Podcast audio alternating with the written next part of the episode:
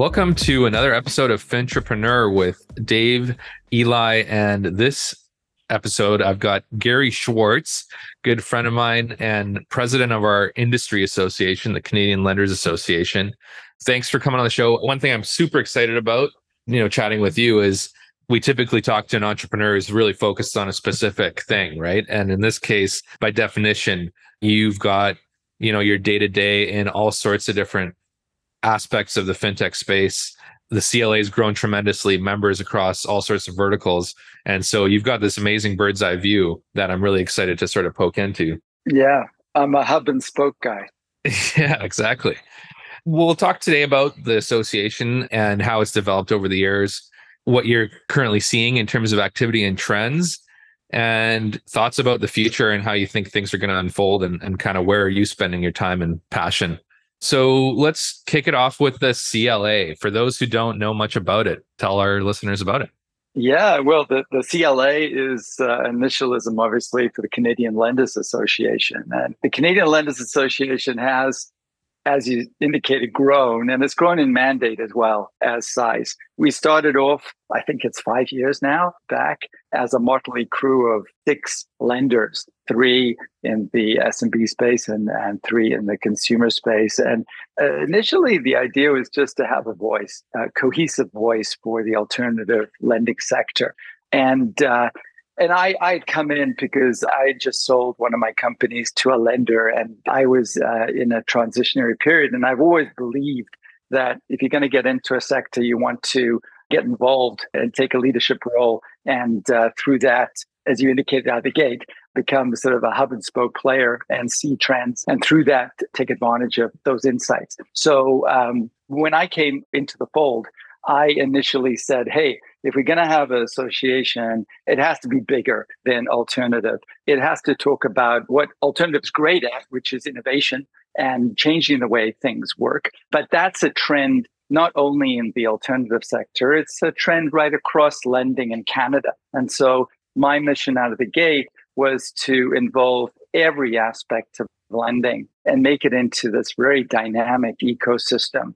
So we now represent everything from deep subprime, you know, consumer all the way through to the banks, a number of banks sitting on our board, and also all sectors. So we've expanded it from your SMB and, and consumer, you know, through to mortgage and crypto-backed lending and buy now, pay later and automotive, and the list goes on.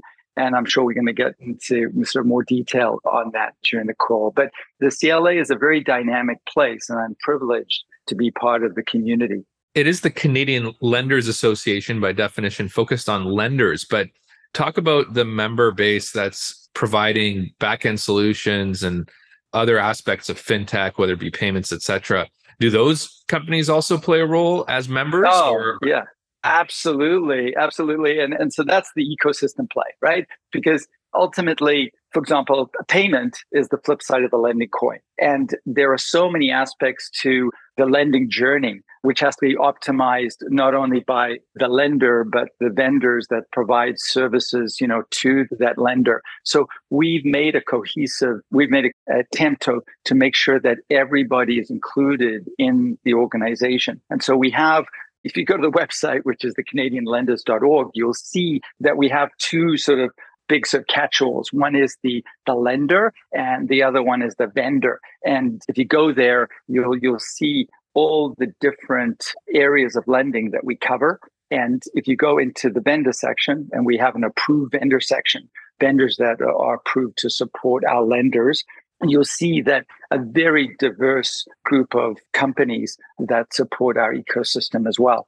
And we're very proud of that because it makes for dynamic and exciting community. You know, our vendors include everything from obviously things like accounting and legal through to adjudication, you know, banking as a service, you know, a lot of what I refer to as, as open finance services and if you take the journey of the loan through to collections, innovative collection solutions, uh, credit to insurance, you know, a lot of data aggregation, a lot of decisioning technology, fraud detection, and you know, right in the front end, lead generation, you know, origination services, et cetera. Really, every single aspect of the lending journey which we can help optimize and accelerate. And at the end of the day, I like to think that as an organization, we are really borrower centric. Although our community is is made up of lenders, at the end of the day, our mission is to service a new generation of borrowers in Canada,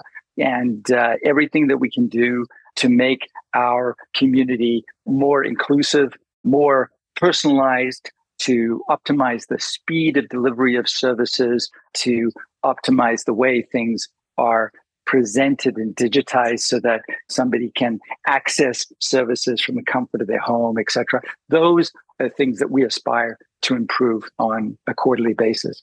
So Gary, I, I, you know recently we went to your Canadian Lender Association event. I think that it was it was last month, and uh, you know what struck me about it is although it's such a big country and such a big ecosystem, it, it did feel like a small ecosystem of people. You know, you sort of get to know everybody relatively quickly, and you know CLA does a great job of sort of you're always saying, you know, here's 15 minute break, go make a deal. You know, you're, you're really trying to push this, you know, deal making stuff. And so, which, which is great within this CLA, you've also got these sort of subsections of uh, roundtables, you call them, right? Where you know specific right. verticals get the players in that in that industry to to get together and sort of brainstorm together, maybe work on uh, government relations and, and other things that can help each other. So, talk a little bit about that mm-hmm. and, and what what you're trying to achieve with these sort of roundtables.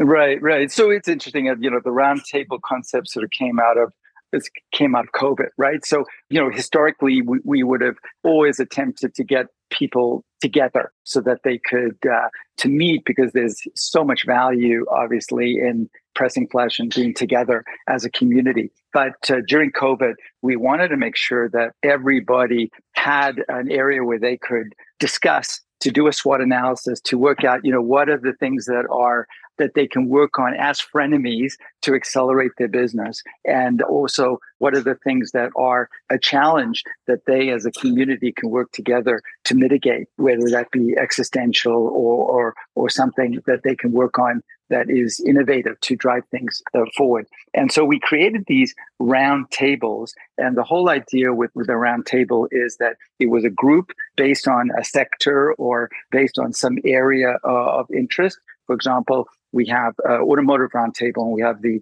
mortgage roundtable and we have the SMB uh, roundtable, uh, BNPL roundtable. And it's populated with all the, the members within that community, all the companies that are working on that specific area of lending. And we meet in a cadence which uh, sort of is mandated by the community. So sometimes it's monthly, sometimes it's quarterly. And it's so exciting because we sit around the table virtually and it's the first time for many of these companies that they've had an opportunity to sit down with their competitors and together talk about trends and things that they can work on collectively. And so we have those roundtables which are sector based. And then so we also have horizontal roundtables which cut across all the sectors. For example, we have a risk roundtable and we have a servicing roundtable looks at collections, for example, or we have a DE&I roundtable that looks at uh, inclusion within the fintech um, ecosystem.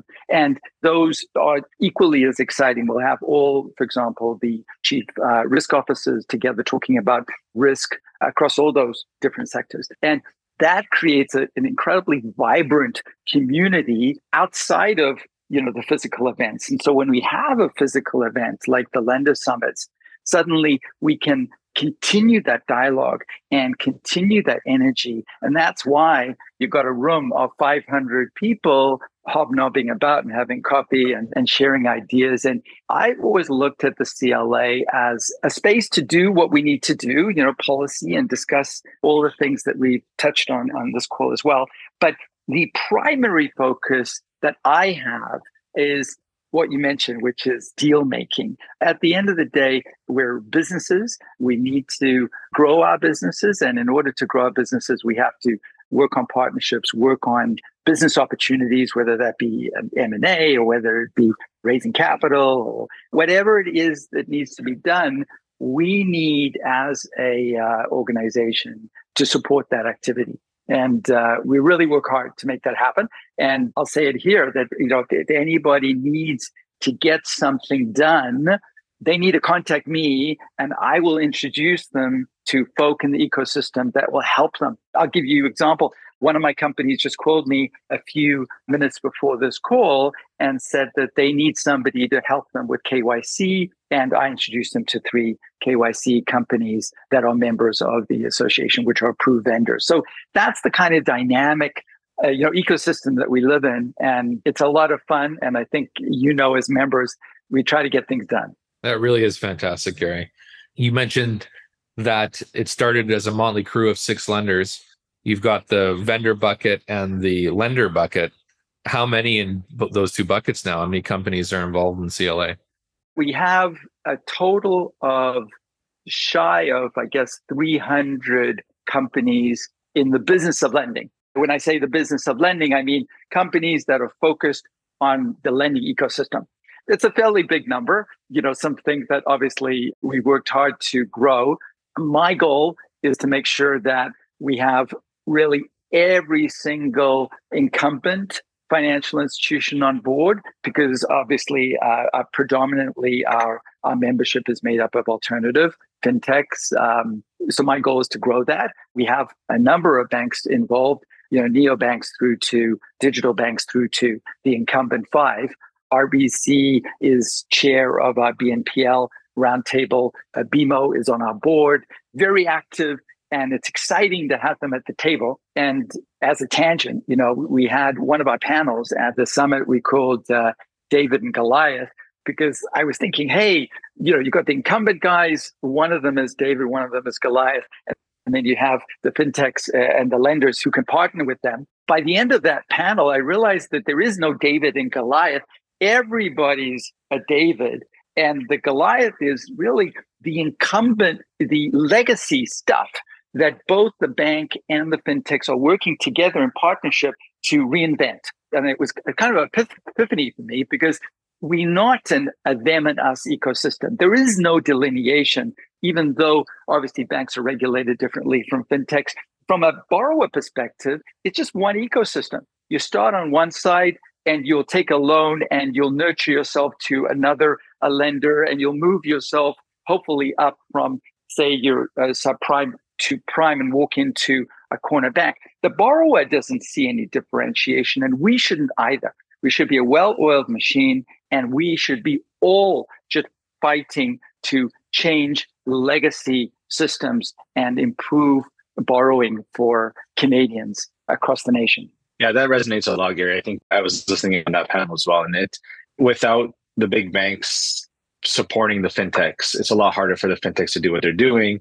But also on the flip side, the banks are really benefiting from some of the, the fintech technology that's come out, right? And there was a couple on that panel that have done really well with the bank so far in, in transferring their legacy system over to new systems, making things a lot more efficient. And so it's a win-win on both sides. Obviously, there's some some pieces of pie where you know there's a bit of a competitive threat, but overall it's complementary, right? The the fintechs are not really going to go and try to compete on the enterprise level and give out hundred million dollar lines of credit, right? But at the same time, banks may not want to lend to the smallest of clients, you know, looking for $5,000 at a time sort of thing.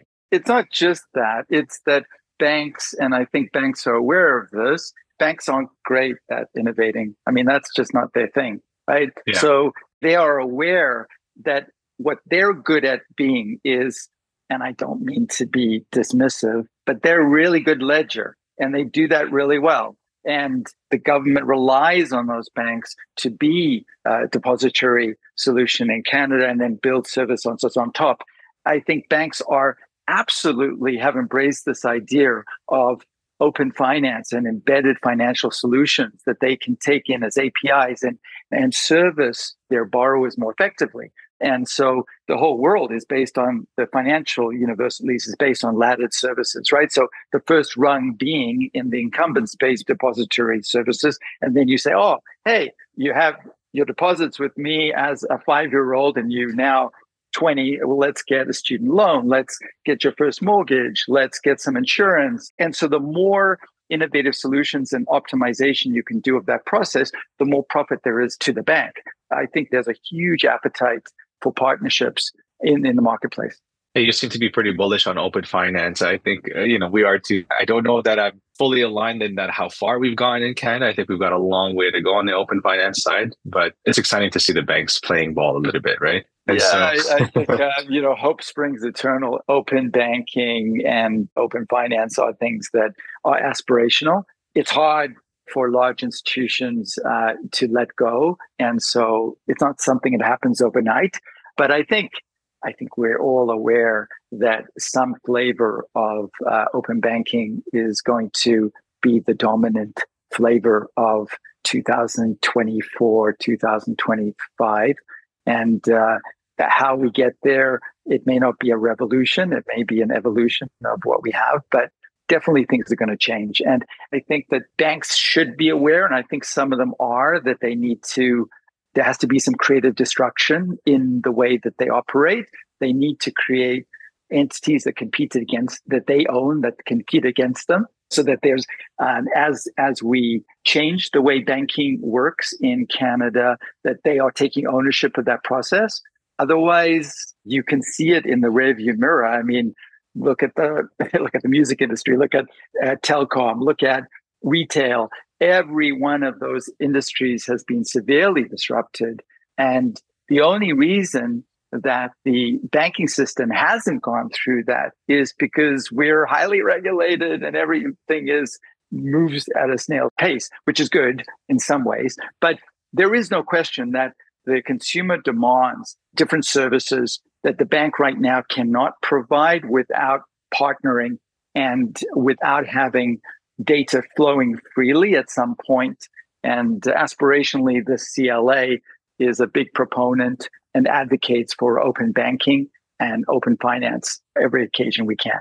Yeah, I think one very logical way for banks to stay involved as fintechs spin up products is to fund the portfolios. You know, that's a very simple and obvious partnership. And I, I think there's actually a long journey there because we're far from having all of the big five really embracing fintech originated credit and specialty finance and and providing facilities for those businesses. But Dave, I, I think that although obviously that's a big piece of that the banks that are part of the community, the CLA community, participate in and take advantage of, and, and we would like to grow that. You're absolutely right.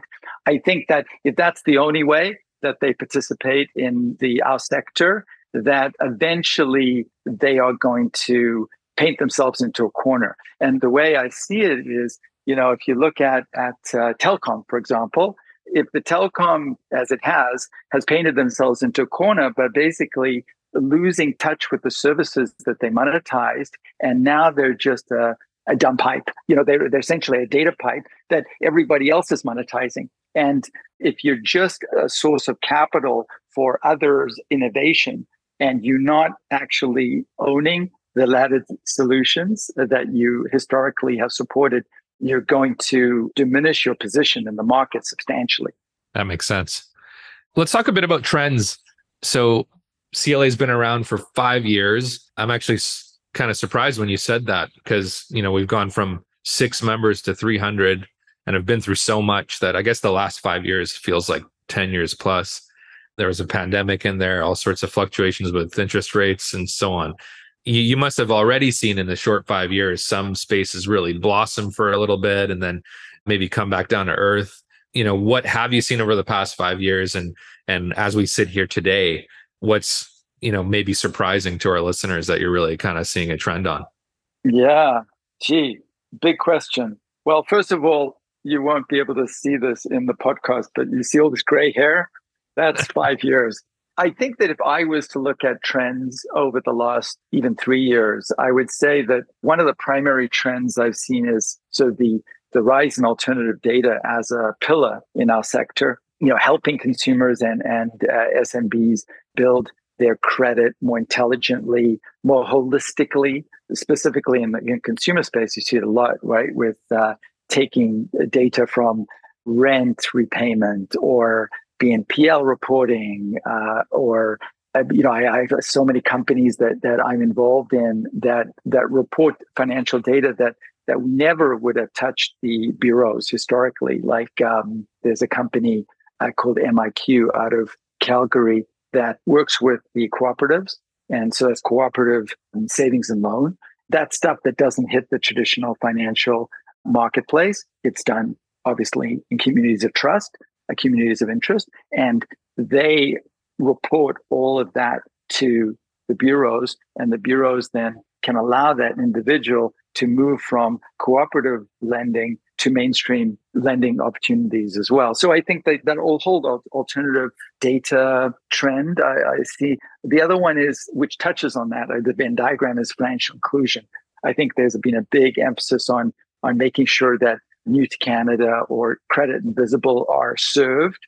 We work very hard on that. We're coming out with a, a white paper that we're writing with um, with TransUnion on on financial inclusion. It's a big a rally cry for us because as we service the whole ecosystem north of payday, so we don't touch payday, but north of payday, we want to service every Canadian that needs access to capital, needs access to credit. And so we want to be able to equally serve service super primes as we do you know subprimes and data is a big piece of that but also just a, an awareness that every canadian has to have as an inalienable right the access to credit so open credit for all you know my car breaks down i can't get to work uh, i have a health issue it is an inalienable right and it helps people move out of poverty and move towards you know mainstream for a number of individuals. The one thing that I and again, a lot of my Venn diagrams in this conversation. The one thing that I see a lot is companies that are, you know, we talked about laddered services and we talked about depository accounts as being the first rung of that ladder with the banks. I see a lot of companies in obviously small bubbles emulating that with a different first run. So instead of being a depository a foundational service provider like a bank, and then laddering services on top of that, you'll have a company that'll come in with a totally different value proposition, but they answer a financial need for a community. And then they do exactly what the banks do, which is say, oh, well, if you're using us for this, you know, rent, you're a renter and I'm helping you with, with your rent payments or whatever. That's the first rung. Oh, I can then help you with a loan to get your sofa. I can help you with other things which are laddered on top of that use case. So I, I see all these new innovative ladders sort of springing up in the marketplace where you have a consumer coming in and you're building a trust relationship around a lender and they're providing value added services that historically may have only been available in your quarter bank. Suddenly you have it in the wild. So maybe those are three trends that I see. What have you seen? Maybe a little bit more diving into more specifics in hmm. fintech companies laddering services over top. Maybe a few examples. I know that in the SMB lending space, which is kind of our home and and where we've come from, and now we're doing B2B BNPL, which is I guess uh, kind of our way of laddering. But historically, SMB lenders have tried a few things. They've tried to provide additional information to the borrower. Hey, you know you borrow from us and and we finance your business we can also provide you with information like a dashboard on how your cash balances are trending and what's going on in terms of reviews on your business online and things like mm-hmm. that and you know there's been i would say more attempts at laddering than success in general across SMB lending. So I'm curious to see where do you see the rubber really hitting the road where laddering is becoming really successful? Yeah, I mean, look, in order to ladder successfully, you need to have an install base, right? So it's a priori that you have to have a fairly large community. Otherwise, no laddering of services has a scale to be successful. And uh, so that has probably been the Achilles heel of, of that type of model. But if you do have a community and, and you just pointed out that you have a perfect example of laddered services, which is what you've done with your B2B BNPL services, you have the trust and the understanding and the insights around the SMB sector. And you've said, okay, on top of that, we can innovate and create installment services and marketplaces. That is essentially a sort of a, la- uh, a way of, of creating additional value on top of the insights and the community that you've built. You know, I think that Merchant is a tremendous example of a company that's really diversified into a funder. So you've got your capital uh, play, you've got your SMB lending play, and now you have this uh, BNPL marketplace play, and and and and and then when that becomes incredibly large, whether it be insurance or other sort of insights that you you could provide around accounting or the ability to streamline and, and automate processes for your merchants, which is critical for them. Cash flow management, you know, things like anything that helps them, which you now have an insight into, is that value add. But obviously, you're never going to put another rung in the ladder until your foundational piece is strong and uh, your first rung is strong and it's big enough. Because if it isn't big enough, you can't in any way dilute your focus by providing the second and third and fourth rung. But I, I do see that as a trend generally, or at least I see it in a lot of pitch decks. and, yeah, I think the critical mass point is absolutely on point. In order to execute well in the next rung, you have to be able to have dedicated resources to execute that next run well, and you have to be at a certain scale for that to be possible. It's interesting to me. I've seen a few pitch decks lately where the first rung is a loss leader and they they're banking on the next run So they're they're going to sell the first rung at a zero gross profit, but yeah, get this install I, base really quickly because by doing so they should be able to grow quickly because they have a very compelling yeah. offer on price. You know, for instance, yeah. leave payments and only do uh, sell those payments at cost and then later on you know new stuff and we'll we'll make the money later. I think yeah. perhaps with uh, equity capital being more expensive now those days are probably behind us for now. I never personally have liked a model which basically predicated on let's build a community and then we'll see. It's a little bit too b2c for me. I'm a big b2b guy. I like to build a community is a very as we all know a huge challenge and uh, it's a real bull breaker to build a community from scratch. And so, you know, I like enabler solutions and, and B2B solutions, and I like them to be with an anchor tenant that's w- willing to pay you day one. And you know, if you can, you know, in business, and we all know this, money is applause, right? So if you are a performer and you go out on stage and nobody's applause, you know, nobody's clapping, then you're failing and you can't just hope that people will love you. You need applause. You need money. So I don't like business models that are predicated on on let's look five years out, let's look two years out. If somebody's not prepared to pay you for your services today, you probably want to pivot quickly. Yeah, we love analogies on this podcast. I'm gonna I'm gonna save that one and use it at a later date. You know, one last thing on this sort of the rungs, I guess that you guys are calling them, you know, offering other services. As technology is advancing and the ecosystem is growing, you don't always have to build your next offering, you know, like your next toolbox. Or there's so many ways through APIs now to connect with other services that you still own within sort of your marketplace with the clients. But sort of you embed these things and there's revenue share and there's other ways. So I think when you know if you get too distracted with offering a million different services, that's where people get in big trouble, especially in our yeah. space when, you know, we're really good at lending or we're really good at one thing. You overextend and then you offer nothing basically. So yeah, yeah I think that, that no, I, uh, I agree. But at the same time, just to your point, because it is so much easier now to add services through APIs, you know, through embedded financial partners, it is attractive to look at that as a way of enhancing your install base. It just, I think, comes down to how big is your install base and have you proven your product market fit? Absolutely. So that's your first run. So if you've proven your product market fit, you've got a big install base, they're all loving you. Then, as you indicated, it is fairly easy in this market to find best of breed API partners to add all those value added uh, rungs. I'm not saying you have to build them. It's just like the banks. What I said is that the banks are happy by being pride of place on every street corner. What they want is to say, look, I have the trust of the individual. They associate and trust my color of bank. And now I'm going to partner with folk to add value add. Let's look at, at RBC with their BNPL offering, right? They went and they never built it internally. Uh, they went and been parking with bread.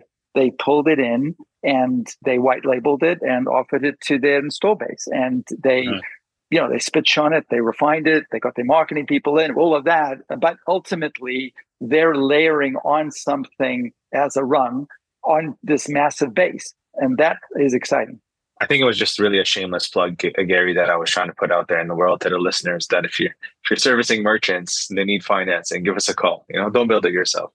Absolutely, absolutely. Well, I think we were just talking about this. You know, you've got a tool, and uh, you can now apply that tool to power uh, really any a business or business community or a marketplace now with Tabit, right? So we were talking about, you know, how how banks need your services and how they should be laying that into the way that they engage with their small businesses, et cetera. So absolutely.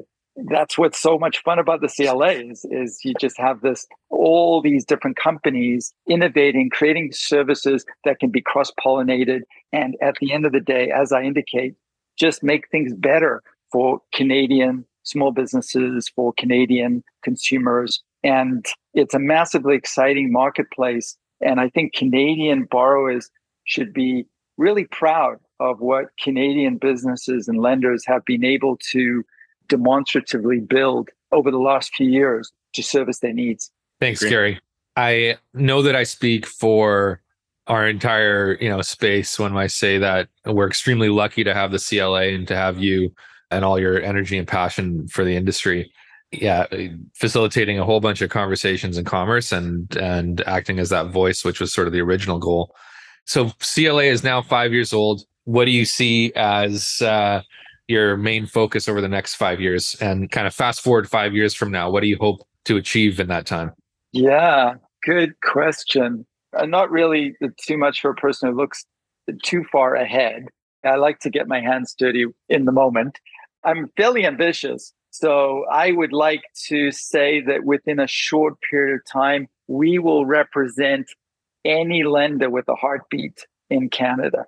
So I can't say we're going to represent every lender, just the ones with the heartbeat. But I do think that we are the place to be. And I'm, I'm excited about the pace we're growing. And so for us, in the analogy of ladders and rungs, uh, we built this massive rung. And we want to now take that to the next level and grow services on top of that and you know focus on real problems that we're facing i mean one of the things that has a fair chunk of time is working with the canadian government to better understand what a rate cap would mean to canadian borrowers so as you may or may not know uh, there's been a consultation with the government around the criminal rate of interest and there have been individuals who have proposed that that the APR rate as we have it today, which is around 47%, is dropped for Canadians.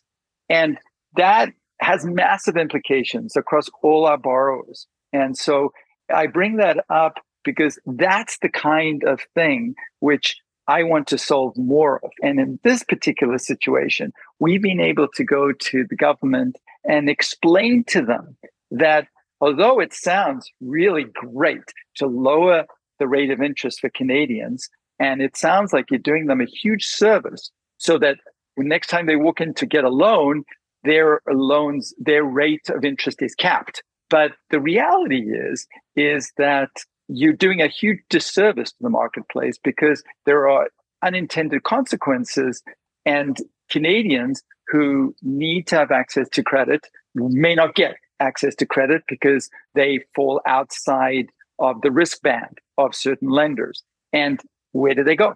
At the end of the day, my job today and tomorrow is to make sure the Canadians who need it today get access to credit, whether they be a small business, whether they be a consumer.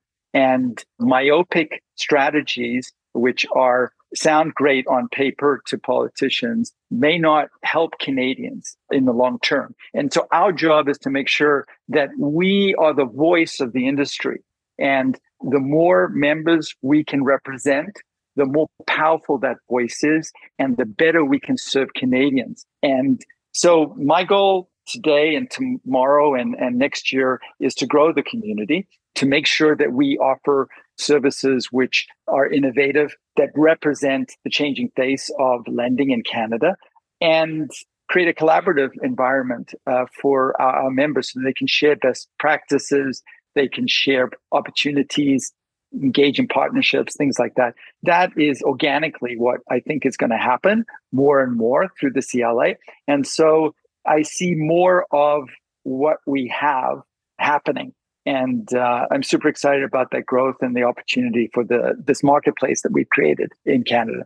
Absolutely.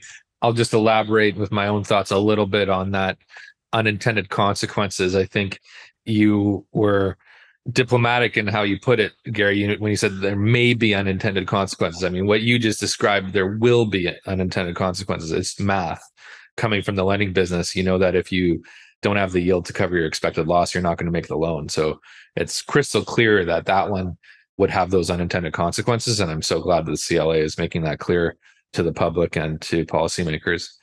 Thank you so much for being on the show, Gary. It's uh, been very insightful to hear from the perspective of someone that bird's eye view. It's exactly kind of what I hope to get out of this discussion. So we're really happy to be members of the association and look forward to uh, next year's summit and everything else that we're going to do together in the future. Yeah, no, thank you so much for having me. And and uh, one thing I just wanted again, shameless plugs aside, so we have the Lender Summit, which was a lot of fun, oversubscribed. We have the Banker Summit coming up in spring, May 17th. And the Bankers Summit will focus not as much on the alternative sector, but will focus on the changing face of the bank and uh, how banking in Canada is changing, which I think is a tremendously exciting subject. And I look forward to having everybody who's listening to this podcast show up at Mars on uh, May May 17th and, and participate with us in in the content and, and the community. Awesome. Well, thanks, Gary, what you're doing at the CLA. And a, and a big shout out to our good friend and CRO, Kevin Clark, who's also on the board there with you guys at the CLA. So we're really bullish on what you're doing there. Thank you. Yeah, we love Kevin. Thanks a lot for tuning in, everyone. And until uh, next time, this is Fintrepreneur.